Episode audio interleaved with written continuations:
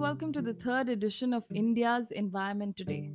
This particular episode covers the latest biodiversity highlights from India. Let's get started.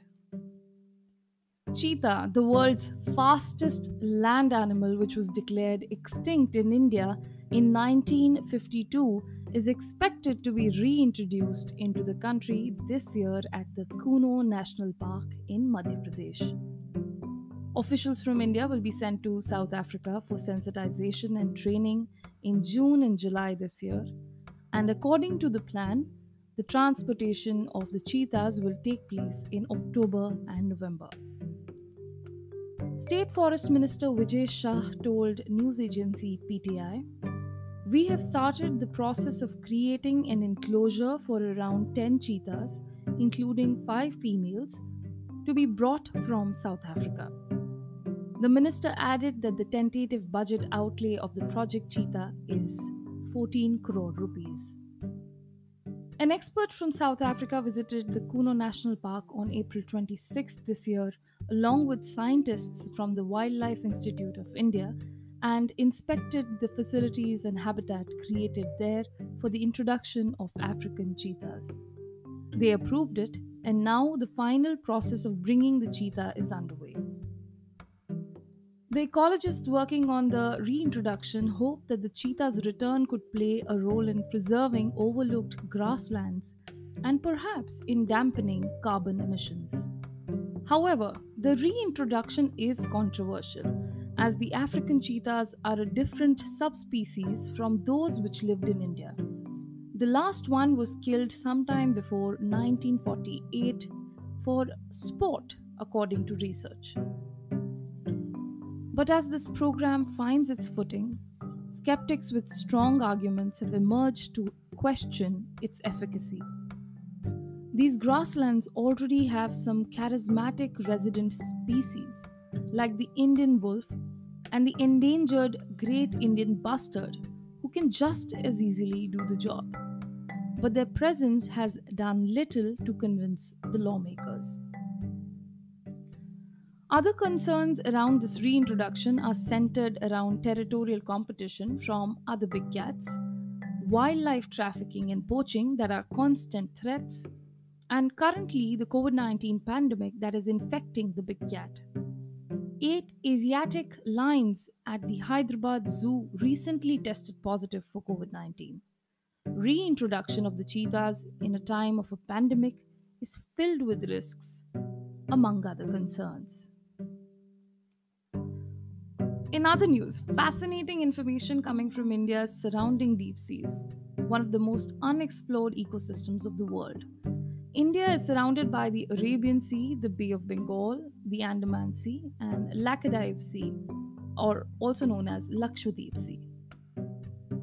A recent publication by the Zoological Survey of India has revealed India is home to 4,371 species of deep sea fauna, including 1,032 species that are classified under the kingdom Protista, that is, a kingdom of large groupings that comprises mostly single celled organisms, and 3,339 species under the multicellular kingdom Animalia. The deep sea ecosystem is considered to be below depth of 200 meters where solar energy cannot support primary productivity through photosynthesis. This publication is the first detailed work on deep sea organisms in the country. India's deep sea exploration began in 1874 by commissioning of the Royal Indian Marine Survey ship Investigator, which continued to work till 1926. After that, several other vessels, including vessels of the Indian Navy, and the scientists from the Zoological Survey of India and other institutions conducted deep sea explorations, gathering information about the fauna. This publication is a result of the work put together by several scientists across three centuries. The list of mammals, including Cuvier's beaked whale and short beaked common dolphin, which dive as deep as 8,000 meters below the Earth's surface, the list also includes critically endangered species like Irrawaddy dolphin and vulnerable species like the Indo Pacific finless porpoise. and the sperm whale. Out of the seven species of marine turtles found across the world, five species have been recorded from Indian waters.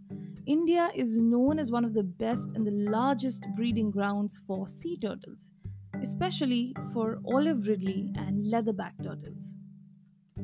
Scientists point out that there is an urgent need for greater exploration of Indian seas, as the earlier explorations were carried out to the maximum depth of 2000 meters, whereas parts of the Indian seas are deeper than 6000 meters. Moving on to a matter of great concern. Scientists at the University of Kerala, in a paper, recently expressed concern over the expansion of alien or non native species in the biodiversity hotspots that are triggered by extreme climate events. Invasive alien species are species that are introduced either accidentally or intentionally outside of their natural geographic range. For a species to become invasive, it must successfully outcompete native organisms for food and habitat spreading through its new environment, increasing its population, and harming ecosystems in its introduced range. According to scientists documenting alien fishes in the Western Ghats, currently the degrading quality of natural water bodies and rivers coupled with climate change impacts, could set the stage for alien species to take root, multiply, and alter aquatic flora and fauna in biodiversity hotspots. High magnitude floods in August uh, 2018 and 19 resulted in the escape of at least 10 alien fish species that were recorded for the first time in the water bodies and the rivers. These alien species also escape via illegal farming systems, aquatourism destinations, and amusement parks and reservoirs. Smriti Raj, lead author of the paper and a PhD student working on alien species at the University of Kerala, explains In India, there are no specific policies to address the issue of invasive alien species though it is part of several existing biodiversity legislation and regulations. The National Biodiversity Strategy and Action Plan, published in 2014, has several suggestions for the regulation of the introduction of invasive alien species and their management, but none of the suggestions is put into practice. Besides, there is no national mechanism or an institutional mechanism to foresee and enforce this.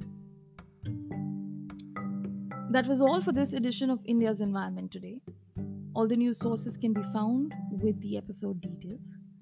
Please like, save, share, and follow to indicate your interest in regular news updates on the subject of climate change and environment in India. Thank you for listening.